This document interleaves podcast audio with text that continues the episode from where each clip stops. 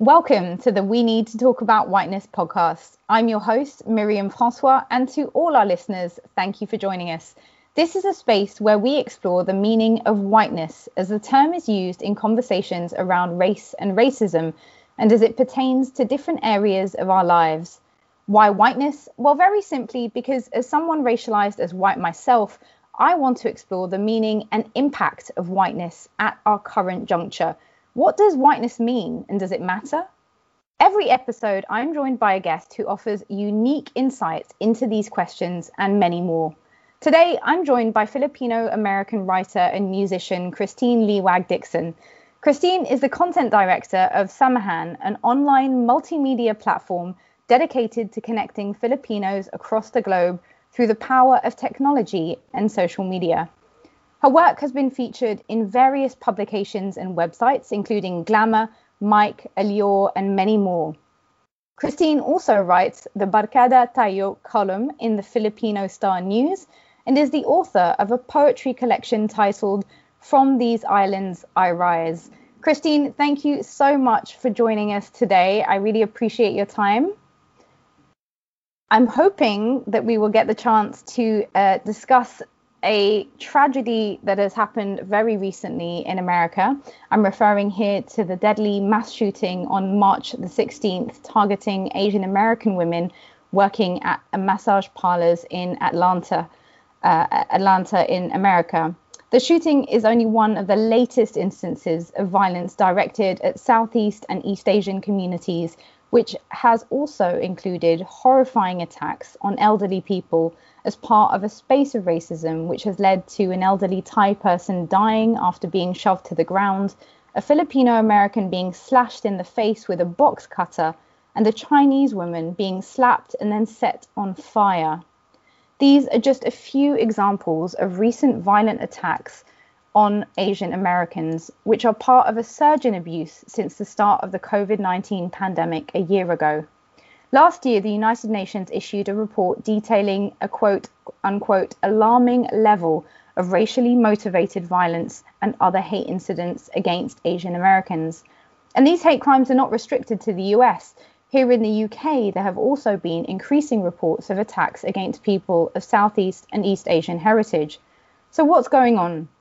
Christine, first off, how are you? I imagine it's been a tough few weeks for the Asian American community. Can you give us a sense of how these incidents have impacted you and those around you? Oh, um, I think we're all pushed to our limits right now. Um, you know, every time there's a new attack, I see the same patterns. I see, you know, I'm unable to sleep. My friends, my relatives, we're all up grieving and scared and also trying to comfort each other through all of this. And I think that, you know, between the pandemic and the rise in racism, we're all kind of just maxed out on anxiety levels right now, and we're really at the limit, but trying to power through. Can only imagine. I mean, you would have seen the headlines uh, as much as anyone else. a, a, lot of the references to the shooter as as having had a bad day. Um, this was not referred to as terrorism. Um, this was somebody who was, in other words, perceived as a sort of rogue, a rogue shooter. How do you interpret what happened? I think we all know that that's not true. Um, I've seen, you know, so many people saying, "Well, of course he had a bit, bad day." We've all been having bad days. We've been having a bad year, um, and most people having a bad day don't go out and commit that sort of violence. And I also what really struck me was how there was no accountability there. The you know the shooter it was all about the blame being put elsewhere. You know he was having a bad day. There was speculation that he might have a sex addiction, and I think it's very characteristic of how we often see women blamed for the problems of men. And of course, you know this goes all the way back to Eve being blamed, right? The original sin and I, I've been mm. reflecting a lot on how, as a Filipino, as a Southeast Asian woman, um, I'm often blamed for the attraction men have to me. You know, they they paint me as something irresistible, And I've had people say things like, Oh, I'm so sorry for hitting on you. You're just so beautiful. I couldn't resist. You know, there is always this idea that it's not their fault for not being able to control themselves. It's your fault for being there and presenting the temptation, which is how this shooter's actions were presented. You know, the the authorities even said that he viewed the woman he shot as a temptation that needed to be eliminated. Wow. I mean, to what extent do you think that sort of latent stereotyping of um, East Asian and Southeast Asian women has played into um, the justifications for violence. And, and, what what are those what are those stereotypes? Like we, we we know there's a hypersexualization but you know how do you, you you've described obviously being hit on and people trying to justify that um, as somehow being your fault. But what do you think are some of the prevalent stereotypes and how do they affect how women from these communities are treated? Well, there is this long standing stereotype that is upheld by the media and has been for generations that Asian women are foreign, they're exotic, there's something tempting and seductive, and we're often portrayed as dragon ladies. Um, we are portrayed as being submissive and eager to please. And also because, you know, Asian women are hypersexualized, but Asian men are often emasculated. And so there's also this idea that we're um, that we are on the prowl for Western men because they're real men, supposedly. That you know, that's how the stereotype goes.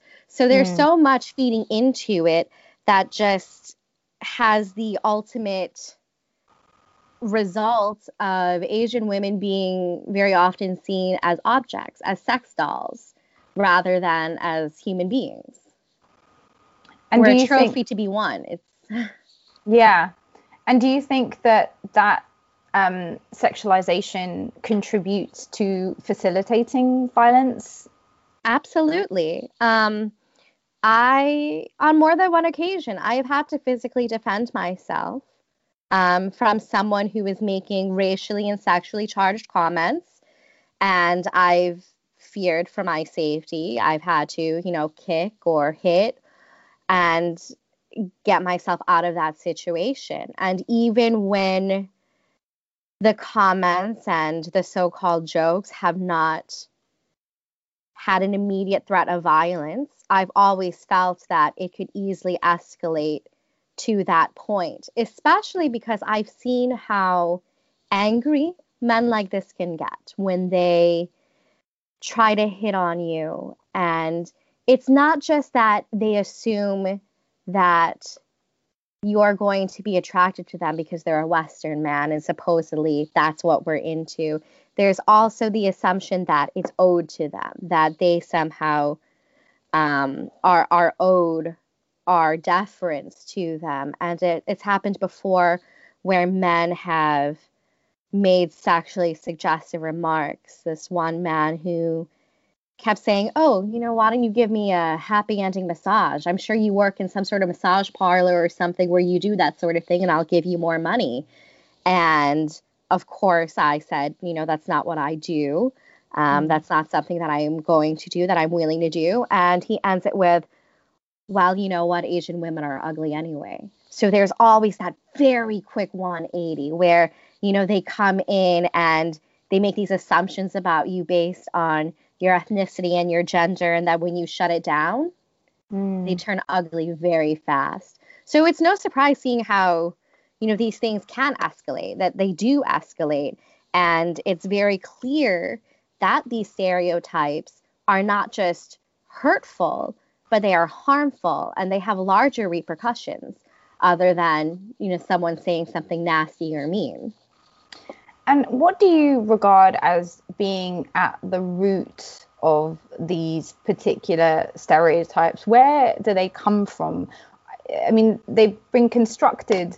Um, you know, there's whiteness as a particular perception of these identities where do you feel that that comes from? Well, a lot of it is white supremacy, of course. This idea that America and the West are the dominant forces. So much of it is rooted in colonization and imperialism. Um, my homeland, the Philippines, was colonized first by the Spanish and then by the Americans. So for 500 years, um, white men have viewed us as being at their beck and call. I've had men, American men, say things like, it's really too bad that we no longer own you, and things like that. And so much of it is rooted in this concept of Western superiority, which is very closely linked to white supremacy. Um, and you see it in the history of America. You see that America has this long history of othering not just Asians, but other communities of color. Um, you have things like yellow peril, which um, scared Americans into thinking that the East was some sort of threat to Western civilization. Um, and you have things like the Chinese Exclusion Act. You have anti miscegenation laws, all of these things that for generations have said, well, we need to keep whiteness separate and pure, that has just othered us for, you know, throughout the history of this country. So that also plays into it. And do you feel that um, part part of the issue is that maybe many Americans, many Westerners may not, um, specifically white Americans and white Westerners, don't know that history, or do they? Do you feel that it's a question of not knowing the full picture? You know, uh, in, in and I say that in light of sort of calls to decolonize history so that we have a fuller picture of what actually happened and not um, a sort of truncated narrative? Um, I think part of it is, of course, that we have this very white sided view of history in the States. There are so many things missing from our curriculum. But also, part of it is because of the context in which we view Asia. Um, people of my generation often view Asia through the lens of the Korean War and of the Vietnam War. And so they see, they have this vision of you know, Asia as being weak and inferior and bowing down to American might. Um, and they see themselves as conquerors. And I think that plays into part of it. They think um, that Asian women are small and weak, and that makes them feel strong. But you know, again, there's just there's so much, right? It's so nuanced, and our mm. history is so tangled and so bloody. And Hmm. I mean, um, the writer uh, Tween Nguyen, I hope I haven't mispronounced his name, said of the incident last Tuesday's shooting is the latest and horrific demonstration of what historically rooted and systematically sustained racism, xenophobia, anti Asian rhetoric, hypersexualization of Asian women, and misogyny look like when they have been diligently interwoven over generations and across borders to form one titanic, timeless, and gruesome patchwork quilt. Does that resonate with you? I hadn't heard that. Um, wow. That... Yeah, I, I was particularly struck by that sentence yeah. in the article. Yeah. Yeah, I, and I think what people aren't realizing is that this hate crime is not an isolated incident it's certainly one of the most shocking and publicized that we've seen recently, but it's not isolated. And anti Asian sentiment has always existed, and it's come in and out, it's gone in waves. We're in the middle of a particularly heightened um, case right now, but it's always been there. It's always been in the background. And most of us have dealt with this sort of thing on a regular basis. Certainly not typically at that danger civil level, but we've lived it, we've experienced it, and it's it's nothing new. And people have I've heard a lot of commentary on, you know, where did this come from? And wow, finally we're we're seeing this like wave and people are finally speaking out But the thing is, is that we've been speaking out. We're often silenced when we speak out, and that leads us to think that we can't speak out because it's so very often swept under the rug. And I think, especially as Asian Americans, many of us um, are immigrants or our parents or grandparents are immigrants, and we've kind of been raised not to rock the boat, not to cause trouble. Um, so, very often, we're not likely to speak out when we experience certain racial microaggressions.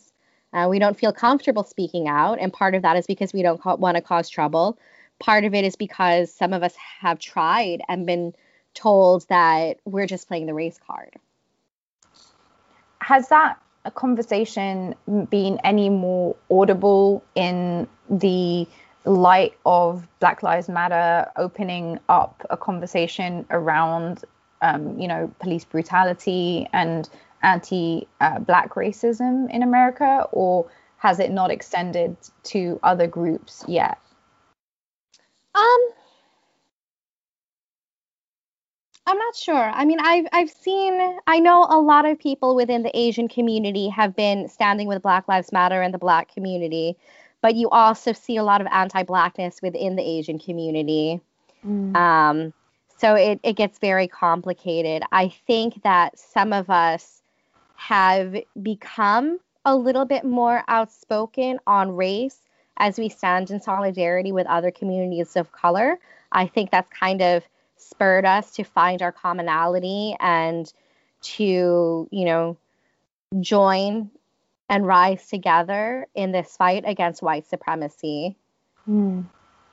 And so. and how how has COVID impacted um, this anti-Asian hate? Because you know, obviously there's been a lot of initially there was a lot of talk of, of China having been um, the at the at the cause of this global pandemic, and um, I, you know it's been cited certainly in some of the incidents um, and the attacks against people of East Asian and Southeast Asian heritage. Um, how do you think that that the pandemic has affected this issue? Well, even before, even before um, this became a big news story because it's only been in recent months that there's been a wider discourse on this. Even as early as February, March last year, I was already growing fearful because there had not been much coverage of it yet at that point. But I had been hearing from a lot of friends and relatives that they'd been going out and someone would yell something racist at them. Um, there were already some incidents um, people being spat on, um, people being attacked, and it wasn't as publicized as the more recent incidents. But yeah, you know, you you trace it back to the start of this pandemic, and of course, politicians and other pundits calling it things like Kung flu and China virus didn't help. And that's why for the past year, we've been saying, you know, please use the proper terms, please call it COVID 19. Calling it anything racialized is putting us in danger. And we've been saying this for a long time, and, you know, there's still no change. It's mm. still happening. People are still doing it and justifying it, saying, well, if it came from China, that's what we can call it. But of course, we know it's more complicated than that, and we can see that it's directly harming our community. Today, would you say that people from these communities are living in fear? Is there, you know, are you do you warn your grandparents before they go out? You know, be careful. Is there a is there a sort of real everyday palpable concern for your safety and, and, and the welfare of those around you? Um, yes, absolutely. Um, I will not go for a walk around my neighborhood by myself. Um, if I do go out with my husband, I won't bring the dog with me because I'm afraid if something does happen, I don't want anything to happen to my dog. I don't go out without pepper spray. Um, people have told me that they're thinking of getting guns. You know, people who are very pro gun control or thinking of getting guns just in case. I have sent several of my friends and relatives pepper spray just so they have it just in case. I have pepper spray that I carry in my bag if I do have to leave the house. I've barely left the house in the past year. And I think part of it, of course, is because of the pandemic, and part of it is just a fear of being targeted. Um, mm. So yeah, I mean, we're all we're all very scared. There's just this very, very heightened fear where people are looking into taking self defense classes. They're begging their elders not to go out.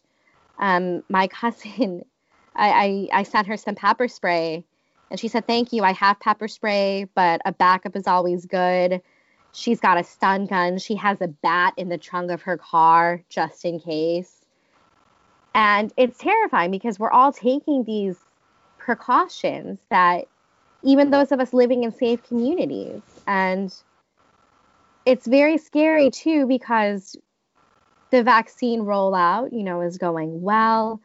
If we're not vaccinated, we're probably going to be able to get vaccinated within a couple of months.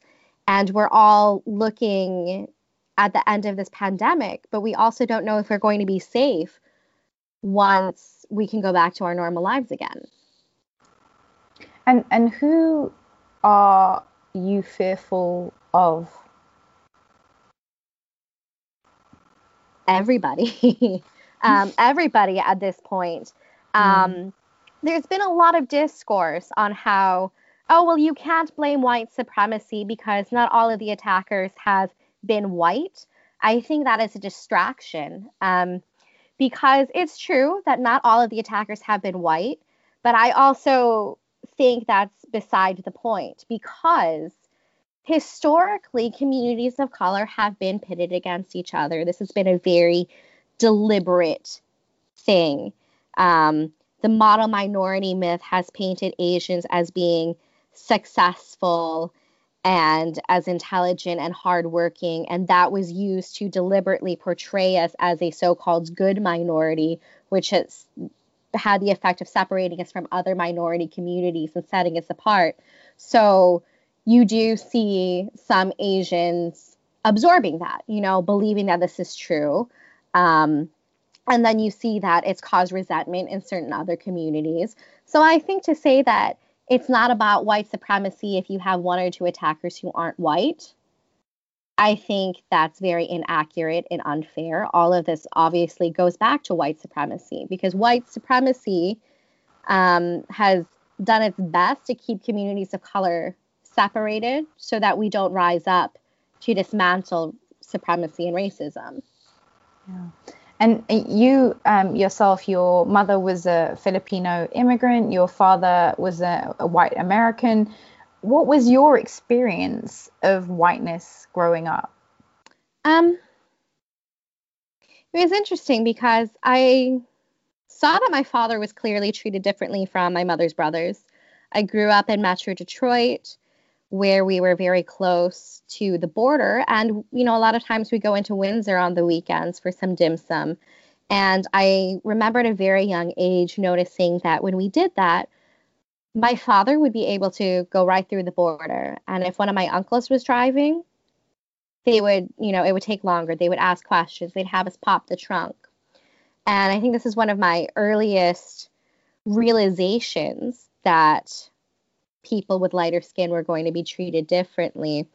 And I think, you know, my parents never really thought to talk to me about racism. I think that my father, as a white man, probably didn't anticipate a child of his being subjected to racism.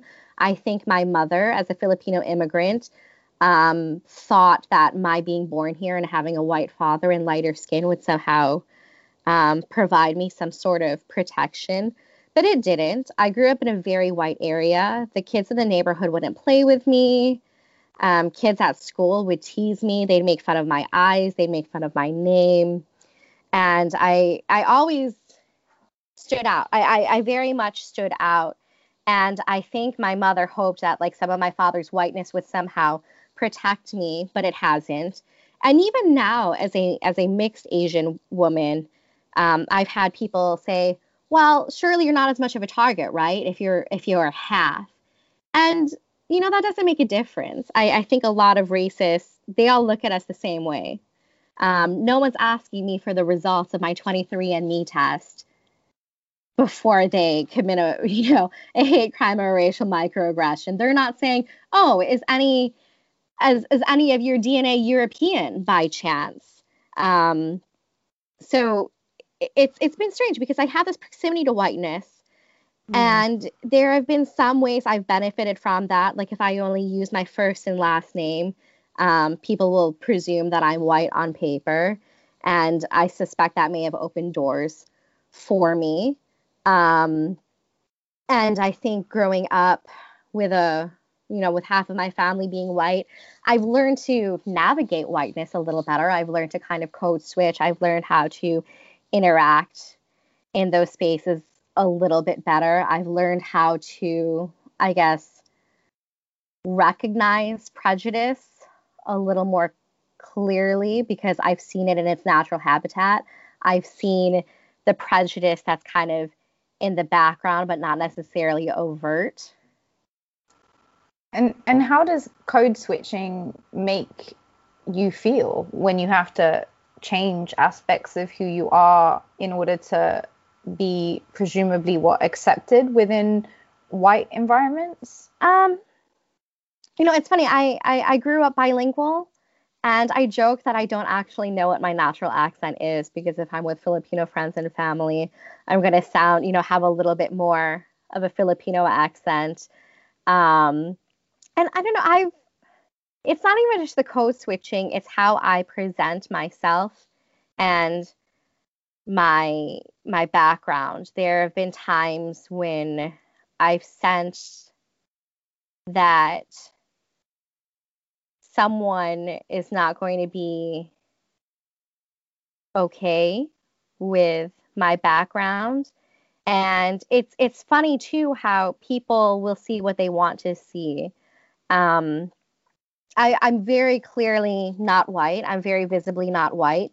But I think there have been people who have um, chosen to believe that I'm some sort of more acceptable minority, at least in their mind, because for some reason, some people have these ideas of what kind of minority it's okay to be, which makes no sense to me, of course. Mm. But I remember, um, you know, shortly before the pandemic, um, I was sitting in a bar and these women were trying to ask me where I'm from. And I said, I'm American. And they said, What does your passport say? And I said, It says the United States of America. And she gets so angry with me and she goes, There's clearly some Spanish or something in there. Um, and so mm. I've learned to kind of just um, in those spaces to let them let them make those assumptions because sometimes they keep me safe. I don't know. I think mm. sometimes they're okay with the Spanish, but they find out you're Asian and they just get angry and, and suddenly they want nothing to do with you. Um, and I had a I had a friend growing up who I was friends with her for years, and her father had only seen me at a distance. It was a predominantly white school, so maybe he saw me from a distance, maybe thought I was adopted, maybe mixed. Never occurred to him that you know I'm I'm an Asian. And I remember one day I was at her house and we played. I helped take care of her, you know, younger siblings. I played the piano. I helped prepare dinner. My mother came to pick me up. They spoke. And the next day at school, she said, I can't hang out with you anymore. And and, and, and this is what how long ago we're talking? This is um, not not many not that long ago right? I i was a teenager. I was a teenager. So this would be like you know mid late 2000s yeah. Um and i said what, what do you mean you can't hang out with me? And she said my dad says you're a bad influence. Now i was on the honor roll. I was a classical pianist. I had never gotten even a detention. Um and i said okay that's that's obviously not true. I'm obviously not a bad influence. I was the good kid. Everyone knew it. And she's like, okay, it's pr- fine. It's because you're Asian. Um, and it was funny because I, you know, he had he had seen me before, probably not up close, probably never really thought about it. And you know, he saw me as racially ambiguous, and I guess that um, made him think that I was okay to hang out with his daughter. But then he saw me up close and he saw my mother and he heard my mother's accent and suddenly I was too Asian to hang out with his daughter. This is, um, a, I guess, a, um, a very real life example of the boundaries of whiteness being policed, mm-hmm. I guess. Um, and I'm just wondering w- when that incident happened, what did you feel that you were being because it's like a punishment, right? You were being mm-hmm. punished in a way. Yeah. Um, did you have a sense of what you were being punished for? Um, you know, he had met my father before, so I think that was what really struck me as the most infuriating thing about this. He met my father, knew my father was white, was fine with that. And so I kind of like walked this line of racial ambiguity with him for a while.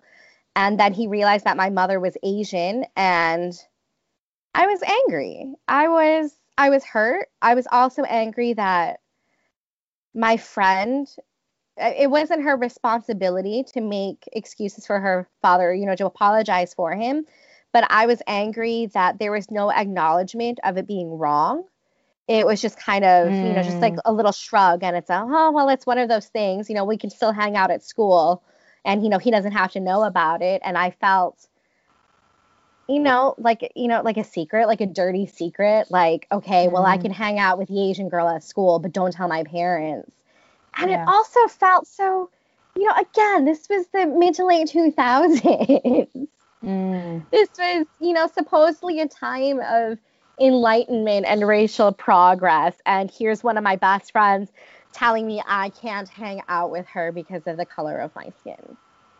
And and it's interesting as well to hear that you know, like you say, we're talking about uh, not long ago at all, and uh, today when we talk about racism, a lot of white people will say, well, you know, I, I I'm not a racist, I'm anti-racist, I object to racism, but then when we look at the minutia of our lives as people racialized as white, there are so many instances where we sustain whiteness by simply doing nothing. And mm-hmm. this is, this is, I guess, is a really good example of a situation in which to be anti-racist requires action. It's not good enough to, you know, di- disagree in your mind or disagree in your heart with with someone's position. You know, this required action. Um, did did did that person ever take any action to, you know, support you, I suppose, and to stand um, for stand stand against racism in, in, the context of a friendship, a close relationship? No, I never saw her after graduation. yeah. Um, we're we're not in touch anymore, and you know we've been friends since grade school, so uh, it was. Yeah, yeah, but I mean, you see these things play out. I mean, I got it from my own family, from my father's family. Um, and they'd play it off as jokes. I knew they weren't jokes. My mother, you know, when I got older, my mother confided in me that, um, you know, some of my father's siblings um, did not approve. His his children from his first marriage did not approve, and so as I got older, we had less and less interaction with that side of the family. Um, did they had, ever? Sorry, go ahead. No, go ahead. I was uh, going say, did they ever say what they didn't approve of? Because it seems to me so much of whiteness is about policing these boundaries which are about actually racial purity. You know, this is some yeah. serious white supremacy without ever verbalizing that because it would be very shocking to verbalize, right? To actually say, you know, we object to this because we want to maintain the white bloodline, but nobody ever says that, right? Did, what what did they verbalize, if anything? Um, nothing. It was mostly just jokes about me being Asian, and my mother just could tell that they didn't like that her skin was brown. Um, I remember um, my brother passed away from cancer a few years ago, and before that, I would often take him to Sorry. doctor's appointments. Thank you. Yeah. Um, you know, I would often take him to doctor's appointments, and one day he had a procedure done, and I drove him there. Um, and my sister was going to pick him up. And this was a half sister, you know, I hadn't seen him in years. My brother was much older than me. So he was, um, you know, almost more like an uncle to me, but my brother and I were close. Mm. And this sister of ours, um, she said, Oh, so how'd you get here? Christine drove me. And she goes, You let her drive your car? You know she's Asian. What does that even mean? And um, so I said, you know, it was fine. It's a smooth ride. I enjoyed it. And she said, well, good thing you didn't get an accident. That's the white half of you. So you've experienced very overt racism within a family context. Yes, throughout. and um, yeah. I don't have contact with most of them now, specifically because of things like this. Um, even when it was nothing overt, I never felt like a member of the family. Some of them have flat out told me that I'm not a member of their family. Um, and it was very strange to me because part of it, I, you know, you can maybe attribute to my father being divorced from their mother and remarrying. Um, but there's no excuse to take that out on the child. Yeah, no, and, especially and I think, when they were much yeah. older. You know, they were they they were adults by the time I was born, so certainly old enough to know better. And certainly, I guess, aware that they were navigating. I suppose uh, the, the conscious aspect is important in this situation because so much of um, the justifications we hear for racism involve people saying, you know, well, I didn't realize, or I, you know, I, I didn't know, or, um, you know, but in this particular instance, we have, I think, probably, uh, um, you know, your experience, I'm sure, is not singular. Um, um, evidence that, you know, in, in the in our very current history, very recent history, um, pe- white people in America are still navigating racial boundaries in a way to exclude and protect, or rather protect the boundaries of whiteness in a way which is, you know, I mean, is there a big difference between this and legal uh, rules that enforce no mixing between, you know, people of different ethnic backgrounds? I mean, this is the sort of manifestation of that without without there having to be rules in place. Um, mm-hmm. And I guess I mention it because I feel that there's a mythology of whiteness to this day that we are, you know, that, that white people are overall, we, we are not racist, that we're not involved in in the sorts of behaviors that you're describing. And, and yet I'm sure this is not a, a particularly unusual um, experiment. Do, do you think your family on that side would have recognized themselves as racist? Absolutely not. Wow. Um, and the thing is, is that people, a lot of people don't think that racism is racism until it's actively discriminatory. So they think, oh, well, I have a, I have an Asian sister, I have a black friend at work, um, and so they think that their their prejudices are not actually racism because they're not acting on them, or at least they're not acting on them in violent or overtly oppressive ways. They don't understand that even the jokes and the comments and the stereotypes and the assumptions, they don't realize that those are all also actively harmful and also acts of racism. And you know, like my my family, they wouldn't like it, it wouldn't be to the point where it's like, okay, you can't come over to my house because you're Asian, or I'm not going to give you a present at Christmas, right? I, I was like, I, I was still growing up, I was still kind of part of the family, but I felt almost like a lesser part. And I don't even know if it was conscious on their part. Um, I, I think they truly thought comments like these were just jokes. Um, and they didn't see it that they had the effect of marginalizing me and making me feel alienated from my own family. But it's interesting you mentioned the jokes because I'm I'm particularly sensitive to the idea that one of the ways in which whiteness maintains its veneer of civility is through using humor as a way to maintain that status quo. So there's a lot of harm that can be done through humor um, because we can get away with saying things, you know, in comedy which we can't get away with saying in real life. Um, I'm I'm curious to know, you know, your father had chosen had fallen in love presumably with with a Filipino lady. Um, he has Filipino children, or at least half Filipino children. Um, did he ever take a stand against the racism that you were experiencing within the family? Um, I don't think I, I don't know if he noticed it. Um, I didn't feel comfortable expressing it.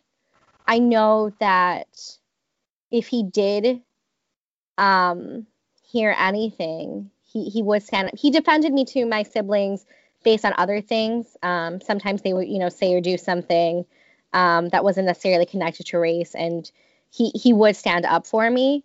I don't know if he realized how much of how they viewed me was because of their racial prejudices. He was a very strong ally. Um, he did raise me to be very rooted in my Filipino identity. I never grew up feeling half Filipino. I always grew up, you know, feeling very Filipino, very rooted in my culture with a dad who just so happened to be white. And for a long time, you know, I kind of felt weird bringing up some of these incidents with him that I remember it was maybe like 10ish, 11ish. Um, I was in grade school and someone kicked me and called me a chink. And right away, he put me in karate classes. And he said, Someone says something like that to you again, someone does something like that to you again, don't be afraid to hit them. And he would, mm. you know, he mm. would not tolerate it. He told me flat out, you know, my mother was uh, the kind who'd say, okay, well, if it's bad, just report it. Um, you know, tell somebody. And my dad flat out said, no, defend yourself if you have to.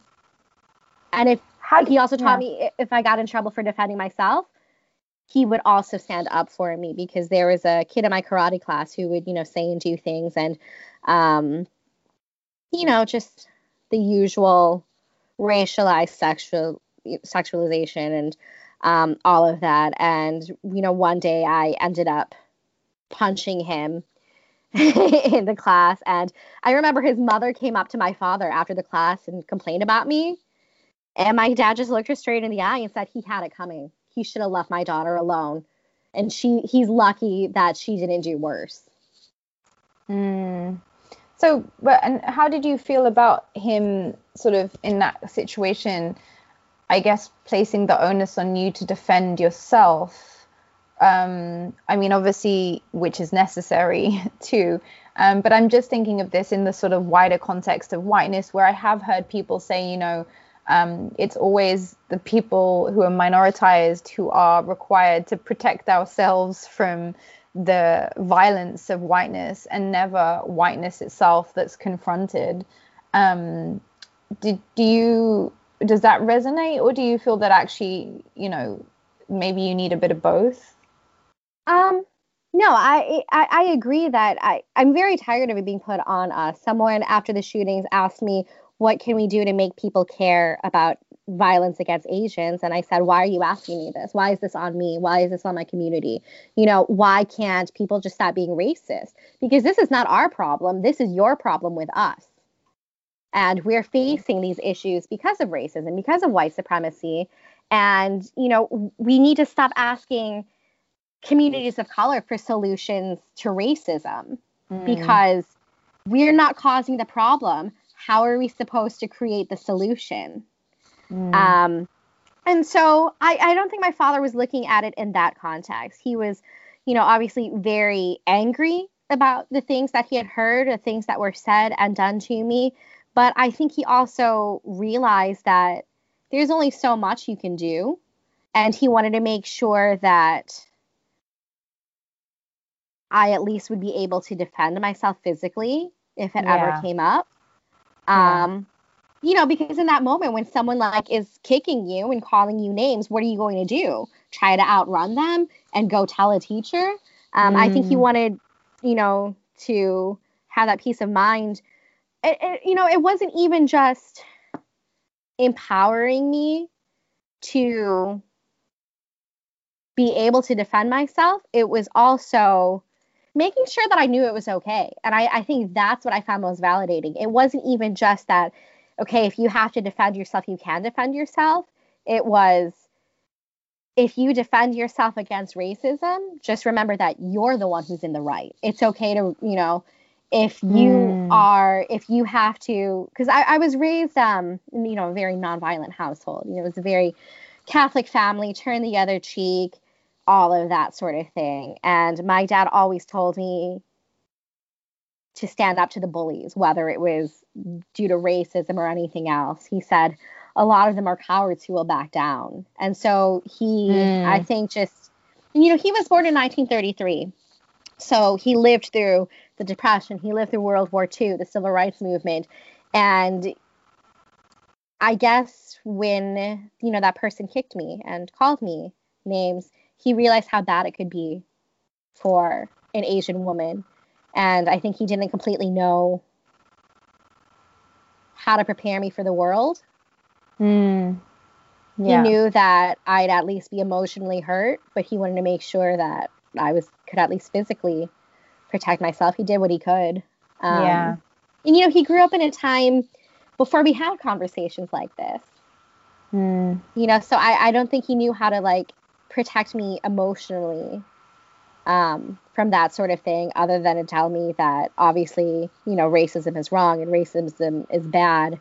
But uh, growing up, I didn't have the language or the knowledge to identify microaggressions. So I I didn't have the language to explain why the jokes that some of my relatives would make made me uncomfortable.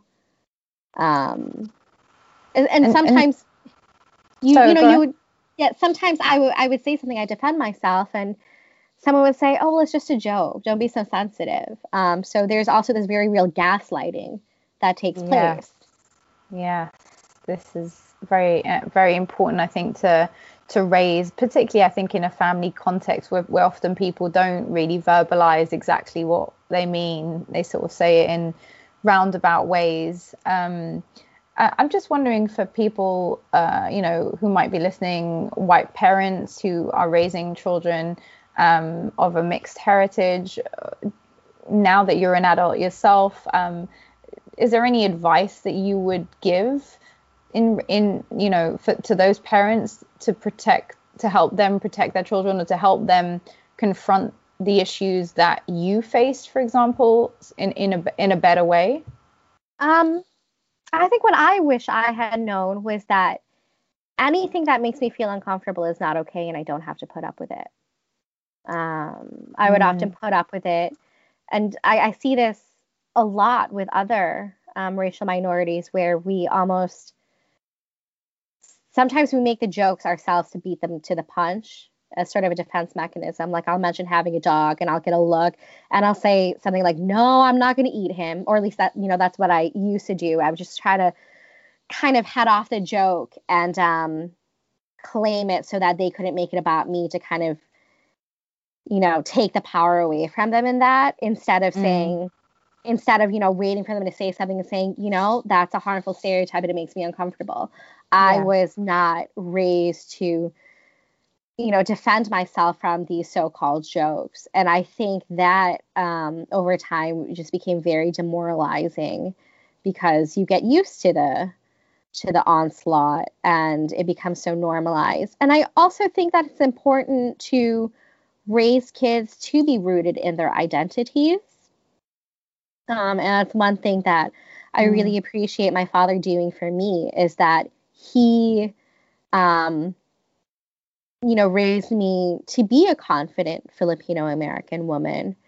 And um even after my parents got divorced he was always at the family parties and eating the filipino food and singing karaoke with us.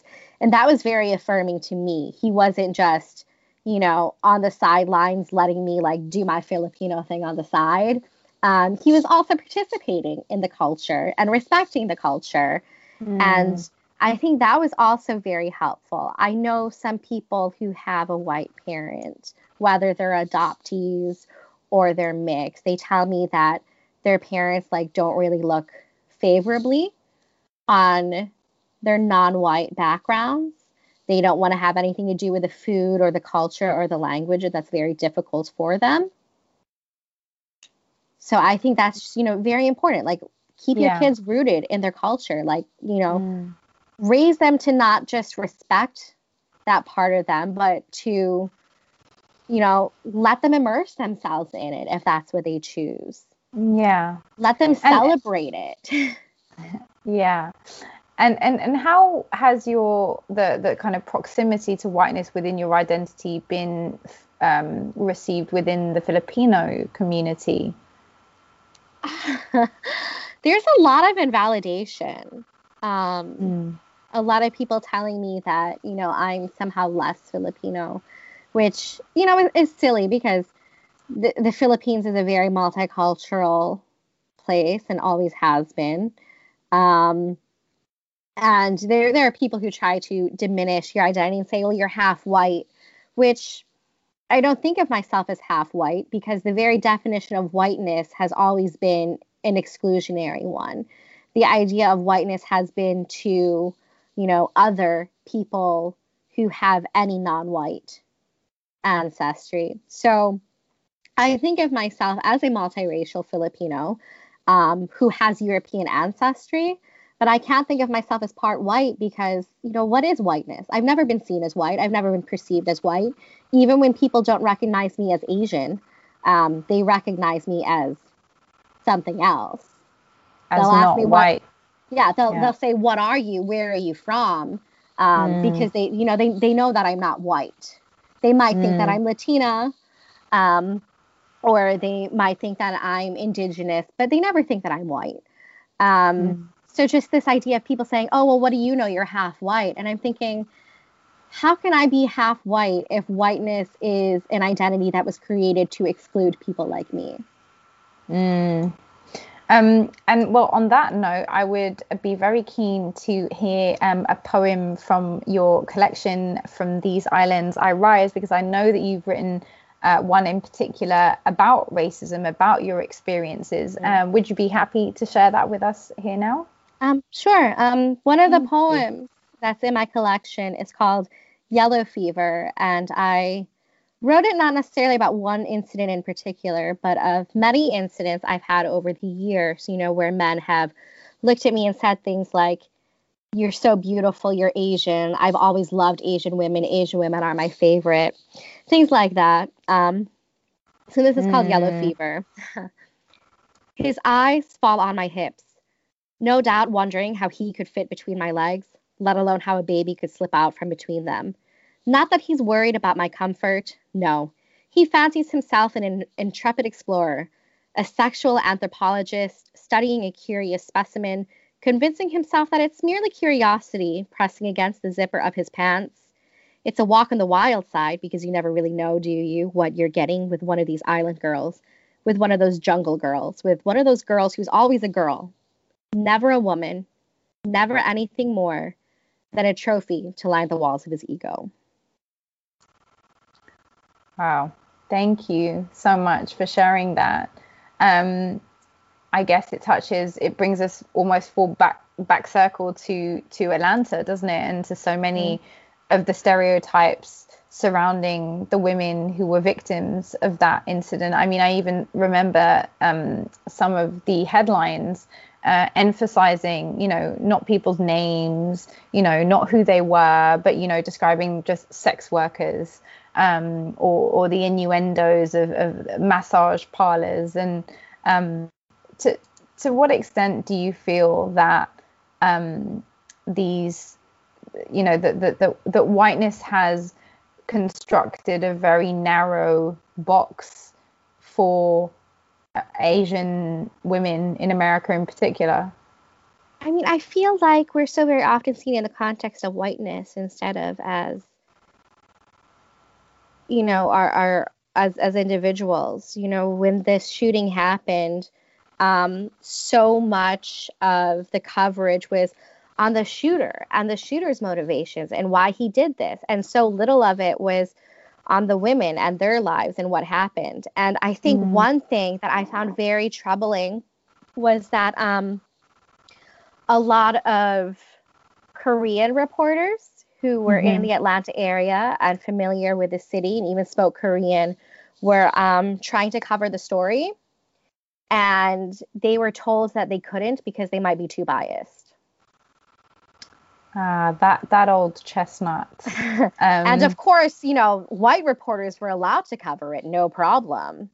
Mm. Um, there was no concern that they might be biased in a different direction.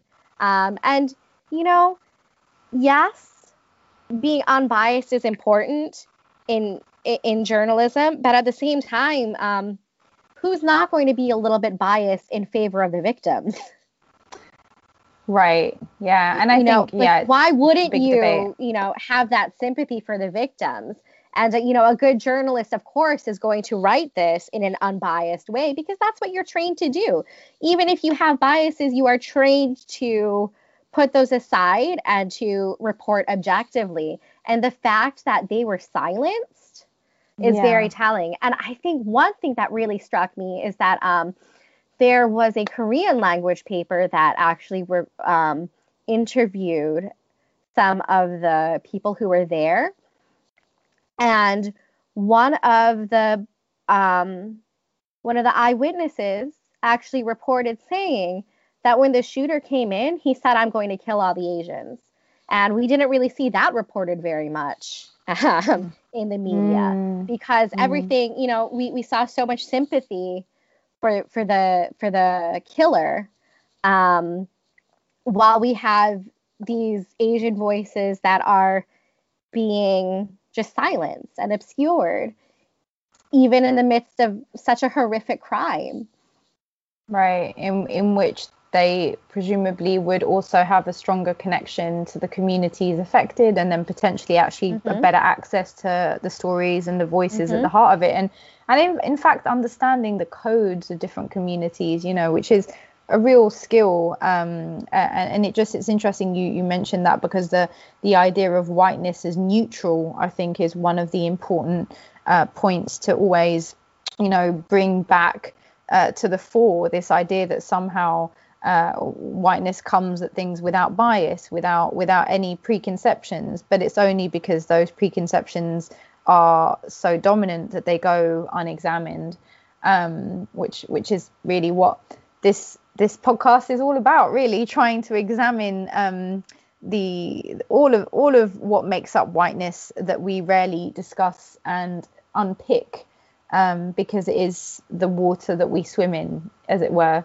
Um, Christine, we've come to um, the quick fire round of uh, the this particular episode. Um, so what it is, I'm going to ask you a succession of um, qu- short questions, and um, just expecting a, a shortish answer if you can. Um, these are obviously complex questions. Um, what's your what's your definition of whiteness? Um, to me, whiteness is it- it's a social construct that was created to give a certain group power over other groups.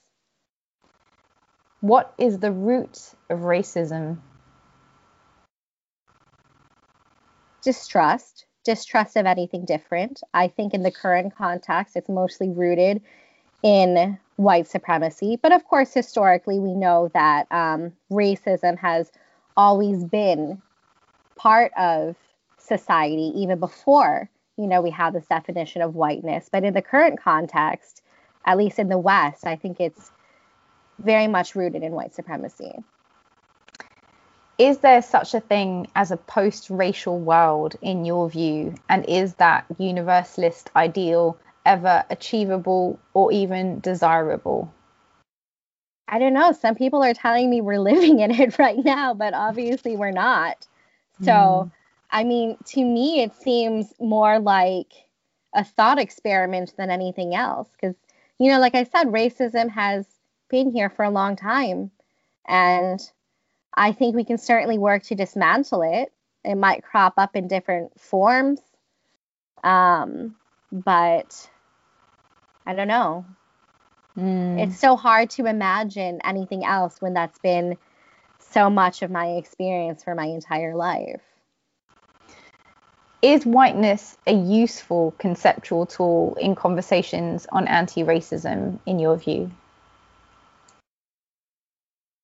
I think it can be, but I also think that too often people conflate whiteness with white people. Um, and sometimes that makes white people um, feel like they're being targeted when they shouldn't be because you know the the what we're critiquing is whiteness the concept of whiteness the privilege that comes with whiteness. And we're not saying that every single white individual is is a problem. Um, and so i think it's important for you know, white people discussing whiteness to not necessarily take it personally, but to look at their privilege, you know, to look at that white privilege and say, okay, now that I understand what whiteness is, now that I understand how I can benefit from it, how can I also use it to dismantle it and to dismantle white supremacy and racism and stand as an ally with communities of color? Amazing. Thank you so much, Christine. Uh, really appreciate all of your insights. For people who are listening who would like to tune into some of your music, who'd like to read some of your articles, maybe uh, your poetry, is there somewhere you'd like to direct people? Uh, yeah, I have a website at cmliwag-dixon.com. Fantastic. Thank you. Well, Christine Liwag Dixon, thank you again so much for your time. Thank you to all of our listeners for tuning in to this episode of We Need to Talk About Whiteness. Please subscribe on iTunes, Spotify, or SoundCloud and join us next time for more conversations about whiteness.